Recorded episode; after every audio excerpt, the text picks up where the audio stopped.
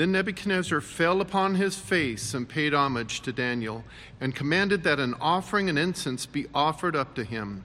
The king answered and said to Daniel, Truly, your God is God of God, and Lord of kings, and a revealer of mysteries, for you have been able to reveal this mystery to me. Then the king gave Daniel high honors and many great gifts and made him ruler over the whole province of Babylon and chief prefect over all the wise men of Babylon. Daniel made a request of the king, and he appointed Shadrach, Meshach, and Abednego over the affairs of the province of Babylon. But Daniel remained at the king's court. You may be seated.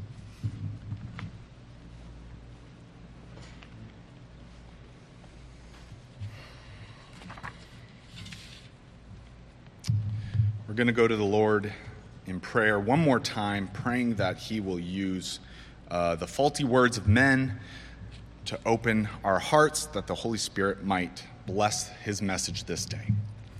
God, I pray that you will bless the word that is taught today. May it change our lives. May it make us more like Christ. May we not be the same for having heard this. May we not just be edified and encouraged, Lord, but may we become more holy. May you be glorified in our teaching and understanding of your word this day. In your son's name we pray. Amen. Okay, so I'm going to set a little bit of a, a, preface for you. I'm going to, in a form of rebellion of sorts, use the name Hananiah, Mishael, and Azariah when talking about Shadrach, Meshach, and Abednego. So for those who weren't here um, in the, I think it was my very first uh, sermon, so this would have been back in maybe September last year, uh, I talked about um, how Daniel, when he writes, you'll see sometimes he uses Hebrew names and sometimes he uses the names the Babylonians gave him or Nebuchadnezzar specifically gave them. And so Belteshazzar with the T is Daniel when written about by the Babylonians, or spoken of by the Babylonians, and then Shadrach, Meshach, and Abednego, Babylonians. But then Daniel, Hananiah, Mishael, and Azariah is from the, from the Hebrew perspective.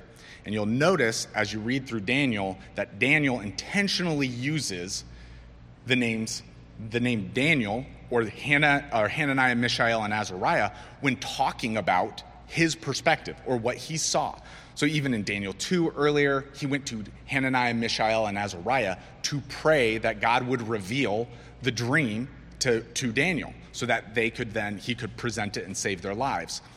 But then here we see Nebuchadnezzar is taking action, and it's almost being recorded by like a court recorder or someone who was there saying, Nebuchadnezzar did this, and he did it to Shadrach, Meshach, and Abednego. So um, anyway, as we go forward, in case you're wondering, when I say names, who I'm talking about, when I say Hananiah, Mishael, and Azariah, I'm talking about Shadrach, Meshach, and Abednego, um, but I'm going to take the side of the, of the Hebrews, the side of Daniel and his perspective, not the um, pagan name choice uh, done by Nebuchadnezzar. So, I have a question for you. I have, a, I have several actually today, and the first starts with Do you know God? Do you know God? Do the people around you know God because of you? Does your family know God? Does your spouse know God because you know God? Do your coworkers know God because you know God? Do your children know God because you know God? The people who are around you, your environment, if I were to look at it, if we were to go look, take you out of your environment, wherever it might be, your work, your home, your family, and we were to look at it, would there be signs all over that there is someone who knows God in the center of this environment? Are the things around you being moved, changed, and molded in one way or another, good or bad, because you know God? Or do you live in isolation? Would someone not be able to notice that you know God? Do people treat you the same as someone who doesn't know God? Are there signs in your life that you know God based on the people and situations around you?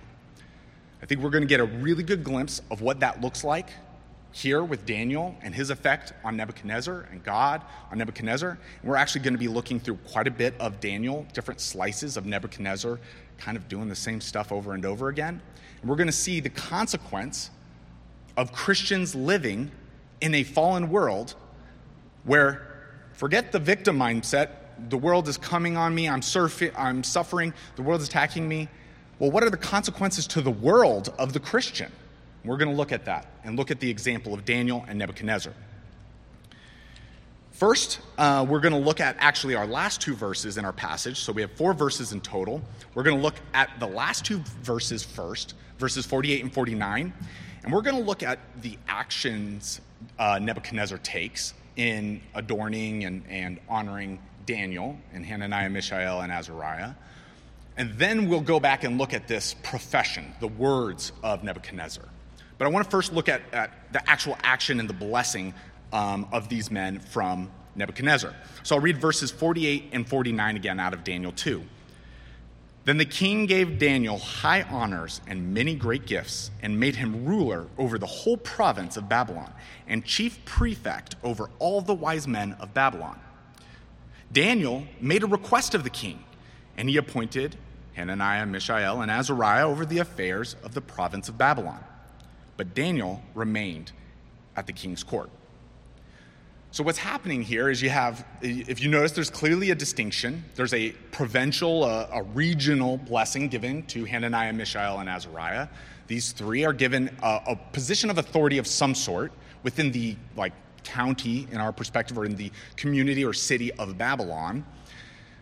But Daniel is retained and saved for the royal court, so he gets a position of even higher standing. He gets to stay there. And he now rules over the very people who whose lives he saved. All of these magicians, enchanters, Chaldeans. He's, he's now ruling over all of them. And Nebuchadnezzar is just flowing forth with blessings on these people. And I would say it's a really wise move. it's a really wise decision to bless these men. And although I would say it would seem Nebuchadnezzar's motivation is not um, to honor God by doing this, it is instead, hey, you've brought me relief. I haven't been able to sleep. I've got stuff to give you. I'm going to reward you. It still, in the end, is a wise move, actually, not just for him and for those, but for his whole kingdom to have done this. Uh, so we'll, we'll end up seeing here where Nebuchadnezzar, his kingdom, although already God has given um, the Battle of Carchemish and subsequently over Judah, God has turned these nations over to Babylon and Nebuchadnezzar, so some level of success. There's clearly later in Daniel an even higher peak level of success that comes as a result uh, or from during this time period where these men are in some way in authority. And we later see with like the fiery furnace, Shadrach, Meshach, Abednego, right? These three are bumped up another level of authority within the province. Um, we continue to see Daniel brought again by Belshazzar, and there's benefits done to the community as a whole. So much so to the point where Nebuchadnezzar is proud of what he did, right? And he ends up getting punished and driven insane and growing long nails that almost are like a talon of a bird and crazy long hair, almost like the, uh, the feathers of a bird. And, um, and so Nebuchadnezzar clearly has pride over this kingdom and its time of prosperity. And I would say there are two reasons why there should be prosperity in this kingdom and why it's a wise move for Nebuchadnezzar. One, well, we were already told at the end of Daniel 1, when kind of that summary of, of the role and life of Daniel and these other three in uh, the Babylonian court, we are told that Nebuchadnezzar recognizes that these men were blessed with knowledge and wisdom and understanding greater than 10 times that of all his wisest men. So, putting smart people in good and powerful positions, good move, good just administrative move. But there's more than that going on here. I want us to look actually at the Abrahamic covenant. So we're going to turn turn with me to Genesis chapter 12. We're going to look at the first 3 verses. So this is the call of Abraham. God has pl- plucked Abraham out of no doing of Abraham's. God has plucked him and gives him a promise that is the, a just, uh, a absolutely wonderful promise. In Genesis 12, 1 through 3. Now Yahweh said to Abraham, Go from your country and your kindred and your father's house to the land that I will show you. And I will make of you a great nation, and I will bless you and make your name great, so that you will be a blessing. Then, for the focus of what we're talking about here, in verse 3, I will bless those who bless you, and, uh, and him who dishonors you, I will curse. And in you, all the families of the earth shall be blessed. Through God's covenant people, there will be blessing brought to the world. There will be an impact on the world depending on how they treat God's covenant people, how they treat the children of Abraham, how they treat Abraham. We, we, we see this later on. We see um, Abraham's interaction with Melchizedek, and then further on.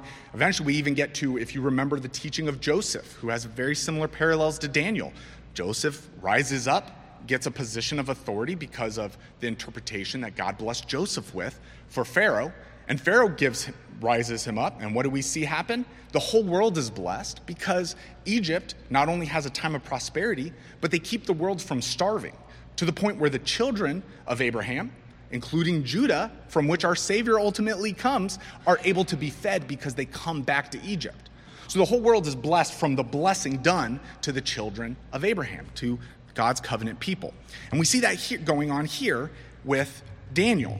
This blessing is a blessing that will then reward Nebuchadnezzar. So, again, a shrewd move. And I think if we look at the Abrahamic covenant a little further, we'll notice at first you might think, like, well, there are a lot of people who just give gifts to people. Is there really that much going on here? But I, I want to actually show you the, the highlighting of the gift giving here and the significance of it, because later, the same type of thing is attempted and fails. There's an attempted blessing of God's people, a tempted blessing of Daniel, and it doesn't work out. And we'll be able to see the contrast. So, uh, start by looking back in our Daniel 2 passage. I want you to know, focus in on a few things here. Um, if you look at verse 49, uh, we can see that Daniel made a request of the king. So, Daniel puts forth a boon, requests a boon. Hey, will you bless these other men who are not here before you today? And God, God, or excuse me, God grants it through Nebuchadnezzar. Nebuchadnezzar grants that blessing. But let's look to, to Nebuchadnezzar's son, Belshazzar, and his attempt to bless Daniel.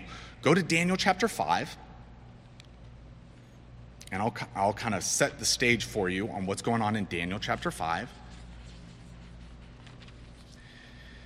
So in Daniel chapter 5, we have Belshazzar, the son of Nebuchadnezzar, ruling and he throws a festival. And if you remember, again, back to the very first sermon, the very first two verses of Daniel 1, the house of God, specifically within, so Judah falls to Babylon, but within that, the house of God, the temple, is sacked, it's plundered. The vessels of the house of God are taken into the, the storage rooms and the prize rooms, right? I'm thinking a Scrooge McDuck type of vault of wonderful things in there are all these vessels of God.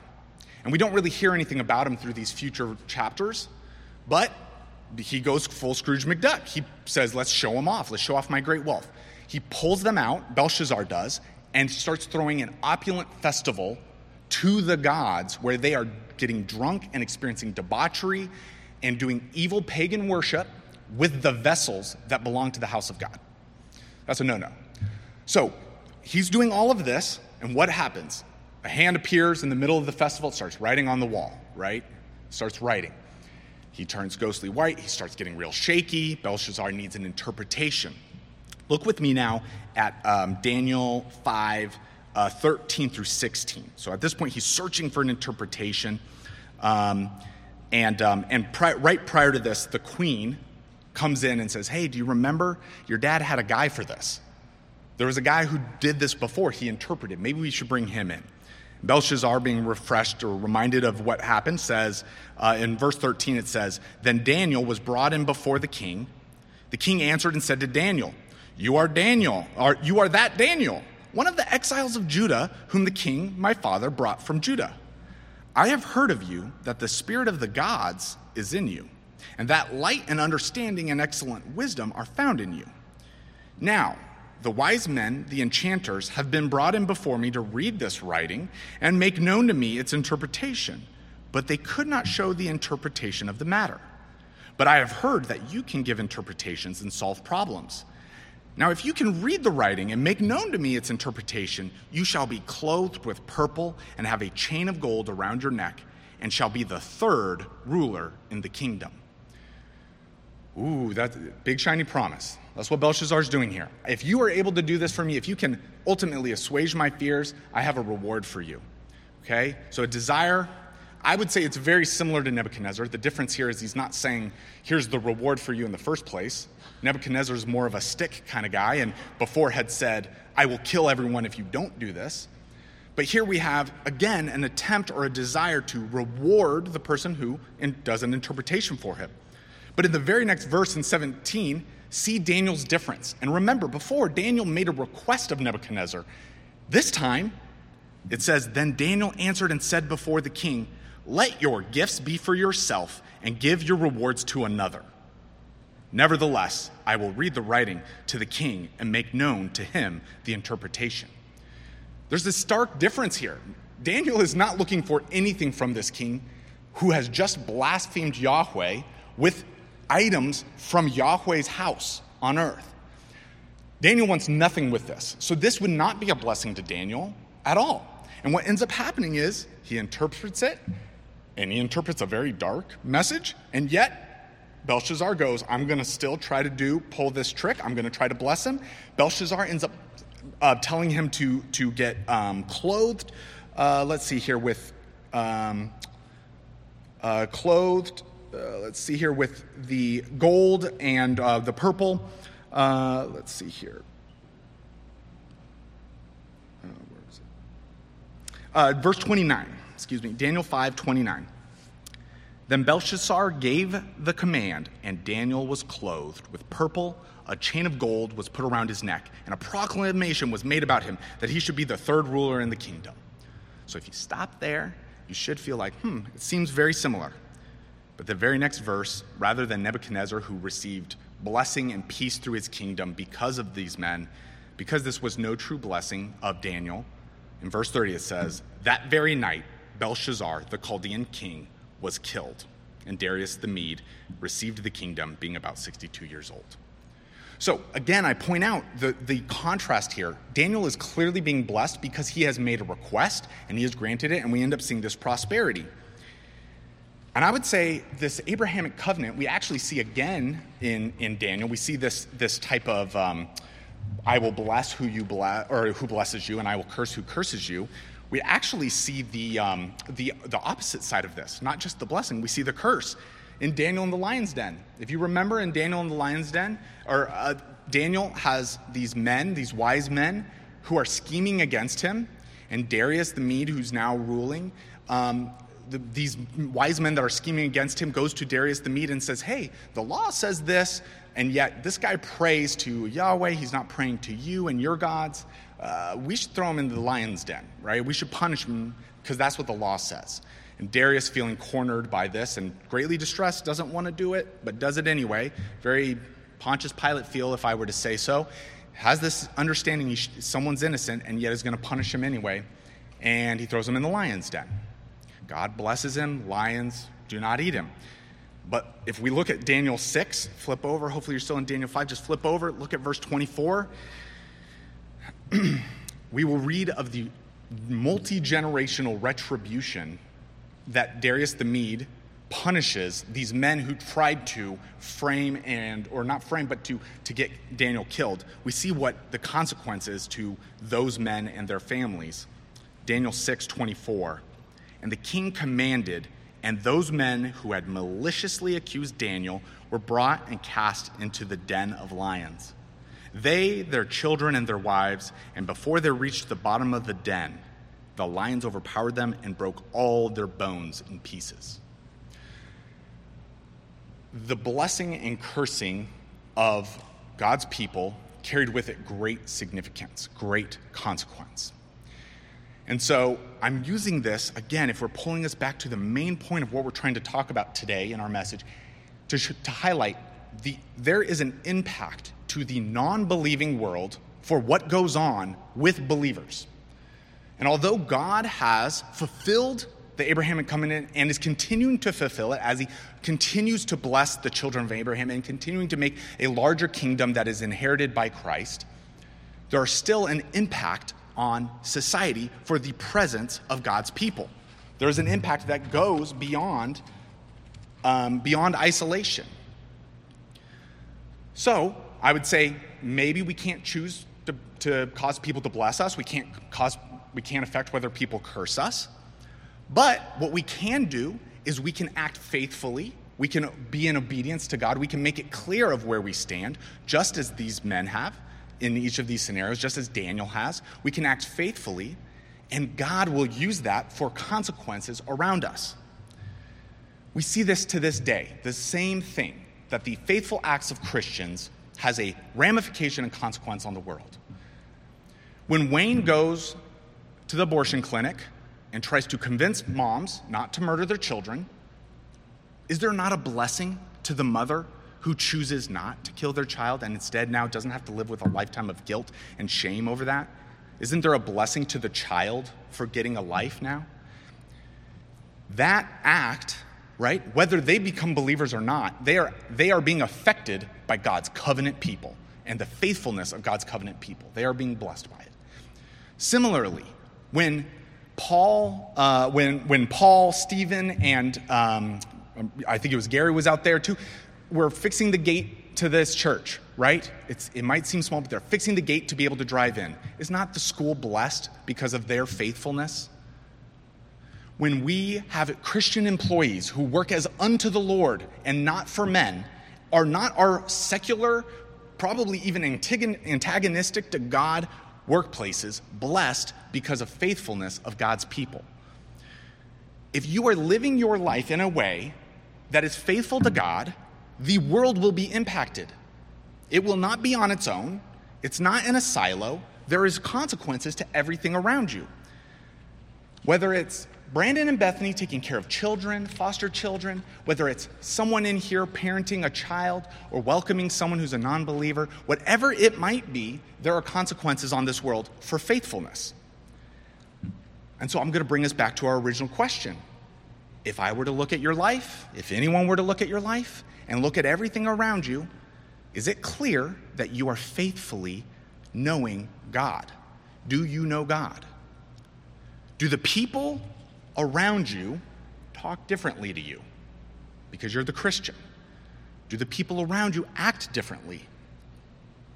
Do your coworkers feel different because you are a Christian? Do you have family, members avoiding topics with you because they don't want to go there? They know where you're going to go if you get into a whole sphere of things. The act of being a Christian is a light on a hill there is consequence to everyone around us. And if you are not experiencing consequences around you, I think you should be concerned. I think you should be concerned. I think of the, an example to me of, of this, of faithful and unfaithful living by me in the workplace is I, I just recently had a coworker who, in a meeting, used, uh, uh, used the name of God in a, in, as part of an expletive in the middle of a work meeting. And it was said in a way that nobody else, no coworker, no one's going to react. I quickly get a chat. Oops, I am sorry. I used the Lord's name in vain. And I, have been trying to hold back from doing that. I've been trying to, to not do that. And then he specifically added another chat after that because I know your faith is important to you.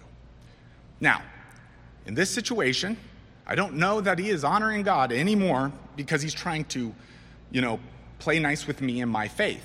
And yet, there is a natural ramification for someone being in a meeting room without me saying a word, knowing that someone who frequently talks about their worship of God, their role in their church, and talks about what's going on in church openly. There are consequences.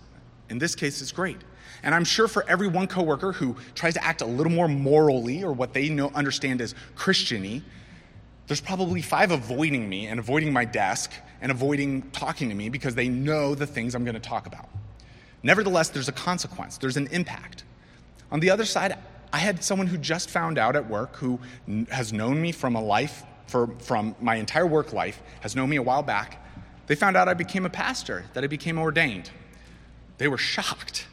They were like, What? A pastor? They were completely surprised. And it, it was perhaps one of the most shameful moments for me recently where I realized, looking back at my interactions, how much had I tried to conform to the world and be comfortable and fit in and make the gospel comfy and easy for people around me so that I, you know, I'm not rocking any boats. I'm not what you think. I'm not out here. Maybe you've seen some street preachers. That's not me. And I wasn't acting out the faithfulness that God commands me to in the workplace. And I'd imagine for all of us, we're experiencing things like this daily in our own households. Do even you in your marriage, even if the other person is a believer, you talk about God on Sundays, but when you talk about your day and talk about the consequences of your day, does God come up as part of it? Is the worship of God? Is the prayer? Is what's going on? When you talk about the aches and pains of the day and the wounds and the things that are caused, are you talking about God with your spouse? Does your spouse clearly feel that you know God? Same with children. When you parent and discipline and love on them or other people's children, is it clear you know God? As we think about these things and think about the impact of the world, I'm going to bring us back to our passage and bring us back to Daniel 2, looking at Nebuchadnezzar we see this, and beyond just the Abrahamic covenant, we see this consequence of Christian living, the consequence of faithfulness in a secular world. Look at what words Nebuchadnezzar has to say in Daniel 2 46 through 47. Then King Nebuchadnezzar fell upon his face and paid homage to Daniel and commanded that an offering and incense be offered up to him. The king answered and said to Daniel, Truly, your God is God of gods, Lord of kings, and a revealer of mysteries, for you have been able to reveal this mystery. These words have truth in them. There are true things said in here. And what is Nebuchadnezzar know of Yahweh, the Yahweh of Judeans? What does he know? Why would Nebuchadnezzar know to say any of this stuff at all? Well, let's look back just a little bit further let's look at Daniel's approach to Nebuchadnezzar. If you look with me uh, at uh, Daniel 2 26 uh, through 28, the king declared to Daniel, whose name was Belshazzar, Are you able to make known to me the dream that I've seen and its interpretation? Daniel answered the king and said, No. Wise men, enchanters, magicians, or astrologers can show to the king the mystery that the king has asked. But there is a God in heaven who reveals mysteries, and he, made no, uh, he has made known to the king Nebuchadnezzar what will be in the latter days. The dream, your dream, and the visions of your head as you lay in bed are these. So he, here we go. He's referencing that God is a king of heaven and a revealer of mysteries. Well, then further down, if you look now at 29 and 30, to you, O king, as you lay in bed, came thoughts of what would be after this, and he who reveals mysteries made known to you what is to be.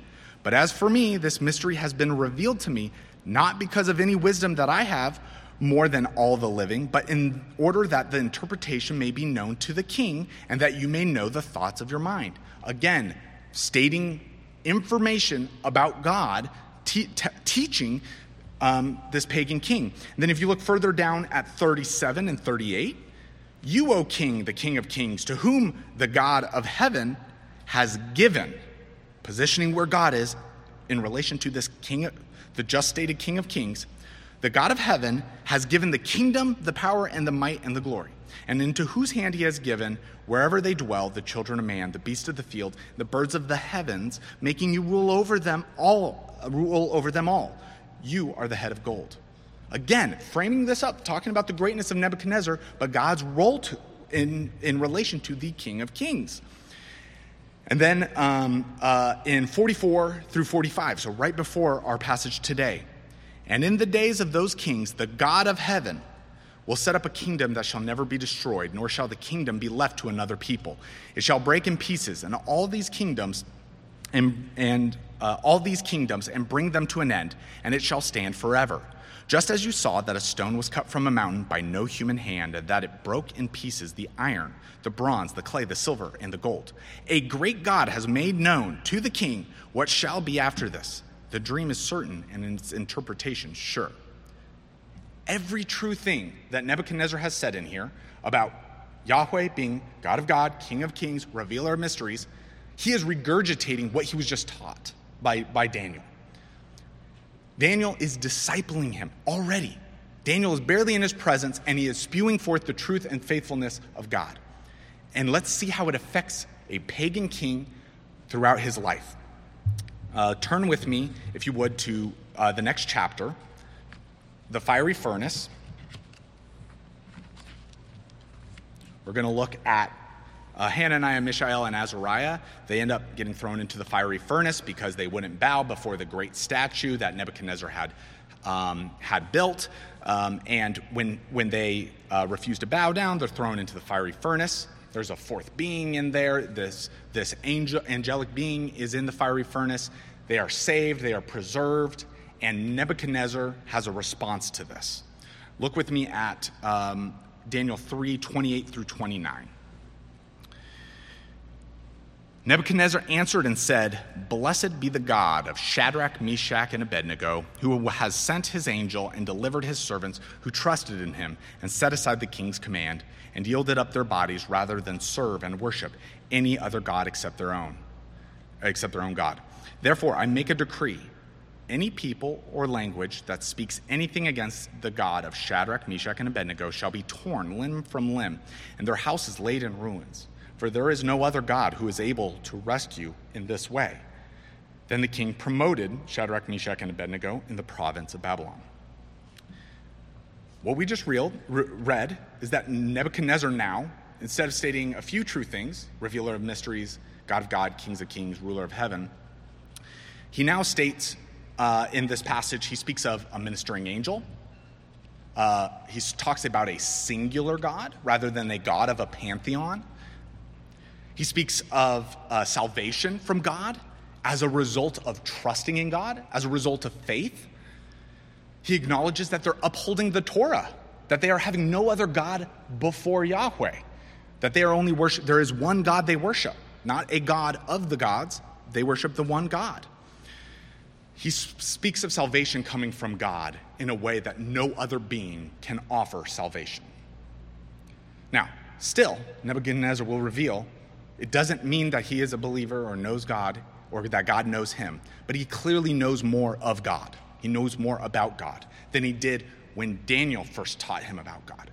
Time has gone by, and I would, I would argue or speculate that Nebuchadnezzar being, or Daniel being in Nebuchadnezzar's royal court day in and day out, providing faithful counsel and wisdom from the perspective of a believer, is going to have an effect on Nebuchadnezzar. But at a minimum, what's clearly happening here is through the interactions, God is choosing to enlighten Nebuchadnezzar more and more about the truths of God. Maybe not the truth, but of truths of God.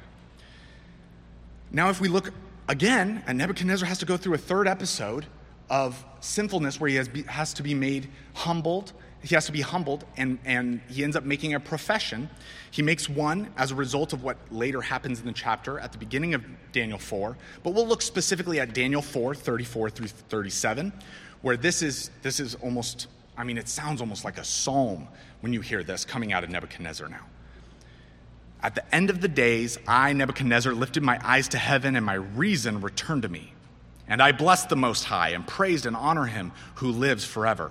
For his dominion is an everlasting dominion, and his kingdoms endure from generation to generation. All the inhabitants of the earth are accounted as nothing, and he does according to his will among the host of heaven and among the inhabitants of the earth. And none can stay his hand or say to him, What have you done? At the same time, my reason returned to me, and for the glory of my kingdom, my majesty and splendor returned to me. My counselors and my lords sought me, and I was established in my kingdom, and still more greatness was added to me. Now I, Nebuchadnezzar, praise and extol and honor the King of heaven, for all his works are right, and his ways are just, and those who walk in pride he is able to humble. He has just acknowledged in all of this many true things by saying, by talking about his ways being just, he has acknowledged the holiness of God. That he is not just God, he doesn't just have power. There is now a difference to this God who is wholly unlike anyone else and separated differently than any other pagan God or any other being that Nebuchadnezzar has known to this point. And clearly, this being is just. He is right. There is goodness that is to be known here. I would still argue I don't think Nebuchadnezzar is saved. Uh, we will we'll talk about this a little bit more later, and definitely later as we get into Daniel. But we see here that there has been progressive understanding for Nebuchadnezzar about the ways of God. And he has had some special personal interactions as a result of God's hand in Nebuchadnezzar's life. God is the one doing the changing, God is the one doing the teaching. And yet, even though we know that God's will is being done on earth as it is in heaven, how does God choose to do it? Through the means of faithful people, a faithful covenant people. God has chosen and seen fit to have a faithful man in Daniel at the right hand of Nebuchadnezzar to give him the teaching. God has seen fit to have Hananiah, Mishael, and Azariah to see their faithfulness to stand to the point of death in the fiery furnace to teach and impact Nebuchadnezzar and ultimately teach and impact us, right? Our learning from Scripture. The consequence of faithful living is to not live in a silo that no one knows about your faith and no one acts differently and no one, it's not, we're not putting on camouflage. We should not be putting on camouflage in the workplace for our Christian identity. Instead, the world should be naturally moving around us in ways that are different, that God works through the means of faithful living from his people. And I want to bring us to our last point here when considering this passage and thinking through all of this. I have said that your faithful living should result in impact and knowledge of God for those around you. Right? We opened up with the question if we were to look at everyone around you, do they know God because they know you? They should know about this God the way Nebuchadnezzar knows about this God from Daniel. But to know God is not to be known by God. To know God is not to be known by God. So, for those here, do not be deceived that you know things about God. Nebuchadnezzar knows things about God and has to get humbled over and over again. His son, who is, if, if he knew God and was now training up his son, his son has, is, is doing some of the ultimate blaspheming of God and his holy instruments. There is no sign or proof or in this life of Nebuchadnezzar that he is known by God. And God is working out his will through Nebuchadnezzar and wants Nebuchadnezzar to be humbled as he wanted Pharaoh to be humbled. But Pharaoh's heart was still made heavy and he would be drowned by that heavy heart. Just because there is a knowledge of God does not mean God knows you. Turn with me, um, turn with me to uh, James chapter 2. As you're turning there, I want to say something that probably for those of us who have been in Reformed churches for a while, it's going to feel uncomfortable. The difference between knowing about God and being known by God, the difference when we examine our lives and look, look at what's going on around us, is good works. It's good works. Turn with me as we look at James 2 18 through 22. I probably should have been turning while I was talking there, too. James, yeah, go.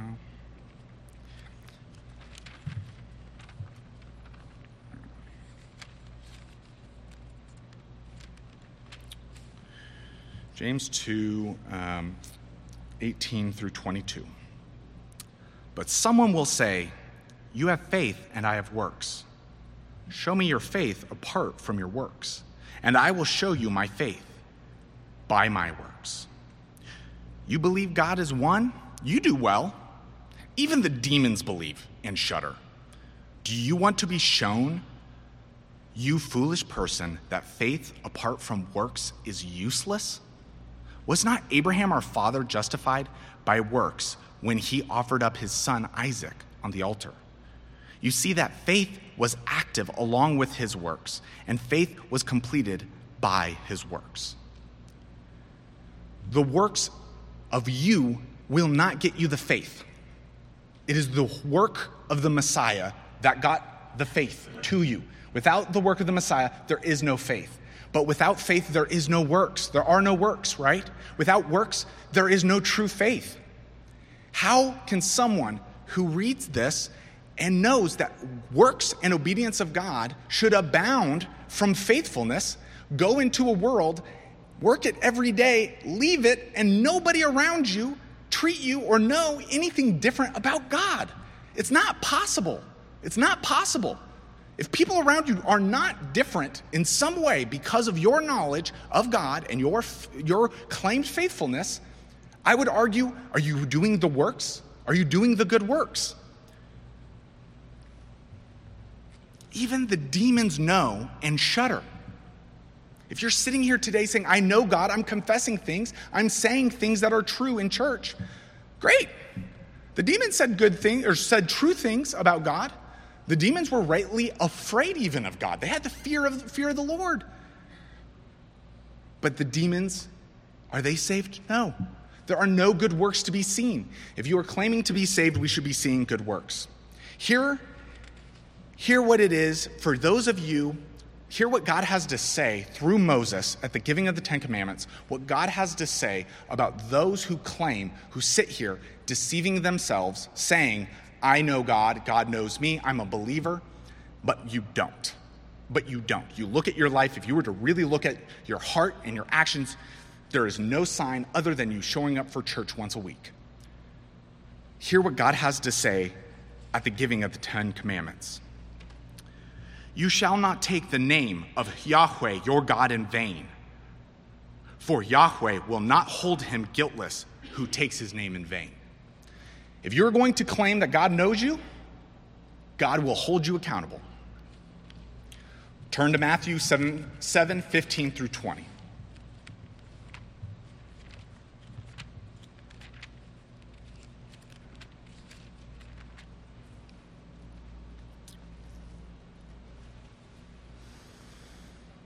Matthew 7 15 through 20.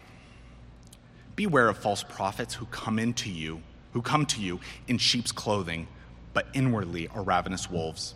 You will recognize them by their fruits. Are grapes gathered from thorn bushes or figs from thistles? So every healthy tree bears good fruit, but the diseased tree bears bad fruit. A healthy tree cannot bear bad fruit, nor can a diseased tree bear good fruit. Every tree that does not bear good fruit is cut down and thrown into the fire. Thus, you will recognize them by their fruits. You claim to be a good tree, where are the fruit? It's talking about ravenous wolves in the flock. I am not talking only about the non believers of the world. I'm talking about this congregation right now. Your children will not be saved because of you. And yet, your faithfulness will put them in a position for God to use His Holy Spirit to save them. Do you want your children growing up knowing all about God, but not being known by God? If not, faithfully do his work. Teach them. Teach them as Daniel taught Nebuchadnezzar, and let God choose what he may do with them. The same thing goes for those of you who are here who maybe are, think you're a Christian on the surface. I'm an American. I, I go to church every Sunday. I don't go just any church. I go to the church that sings old hymns, that doesn't really have like nice setups, doesn't have big outreach ministries. I go to the like really studious church. I'm the good one. What's that to do for you? If you have more head knowledge about God, what is it to do for you? It'll condemn you all the more. Look further down at, at what happens here in Matthew 7. If we look after verse 20, talking after talking about those who claim to know God, those the supposedly good fruit, good trees with no fruit, and vice versa, look at what God says about the day of judgment.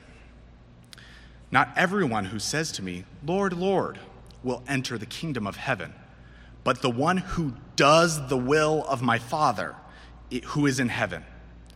On that day, many will say to me, Lord, Lord, did we not prophesy in your name, cast out demons in your name, and do many mighty works in your name? And then I will declare to them, I never knew you. Depart from me, you workers of lawlessness. I get chills thinking about standing before the Messiah and him saying, I don't know you. Do not let that be you if that is you, if you feel like you've put on a facade, you went to a Christian school, I know the Bible, I've read it. Forget it. Today, go to your knees this very moment and pray that God will make you a good, healthy tree because you are in the scariest position.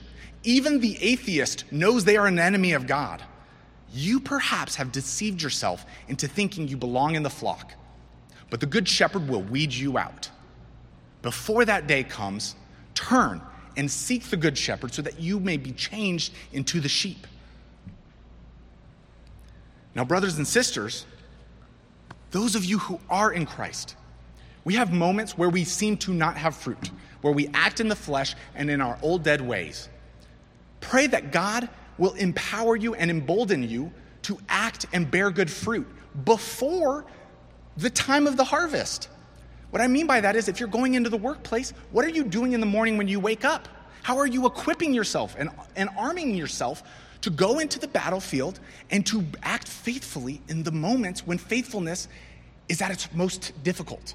What are you doing? Are you preparing yourself? Are you saying, if Daniel could go before a king who has threatened to kill an entire line of people and sing, say forth truth that is to the detriment of Nebuchadnezzar, I can go into my workplace where I have an HR system that says I can talk about my faith and culture.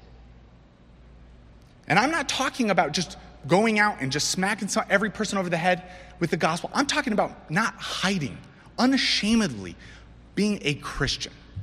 If you pray at home when you before you eat your meal, are you praying at work before you eat your meal?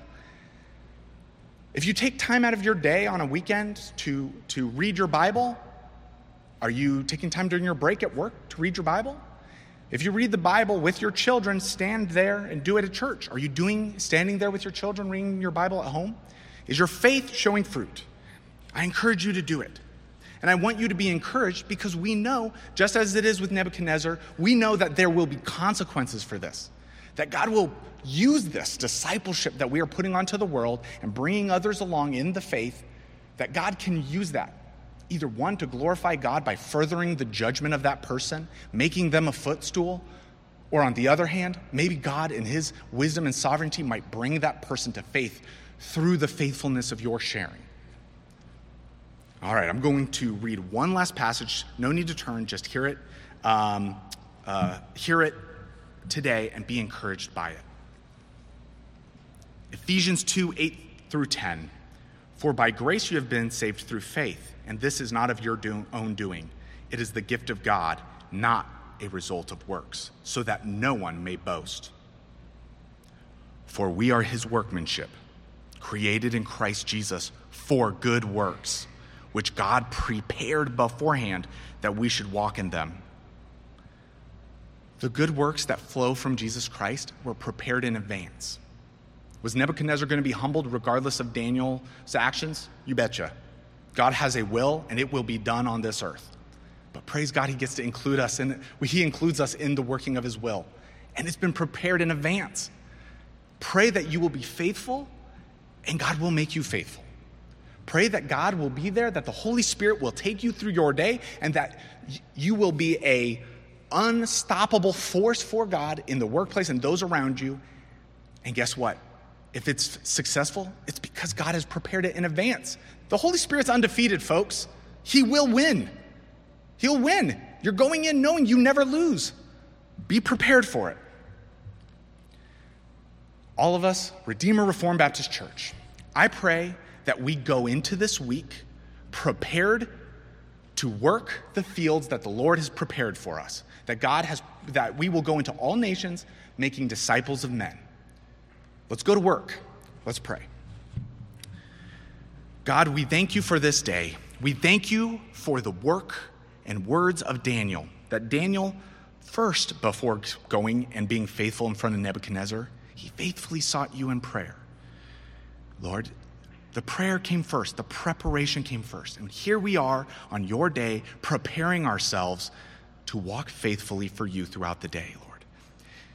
I pray that this week, every single person in that any of us interact with knows something is different about us. Something is different about us. And that difference is Christ. Not because of our own works, not because of what we do, but because of the works of Christ through us, Lord. May you be glorified in us and our works, Lord, on this earth, as done because of the Holy Spirit through the work of Christ. May you be glorified in all we do. In your Son's name we pray. Amen.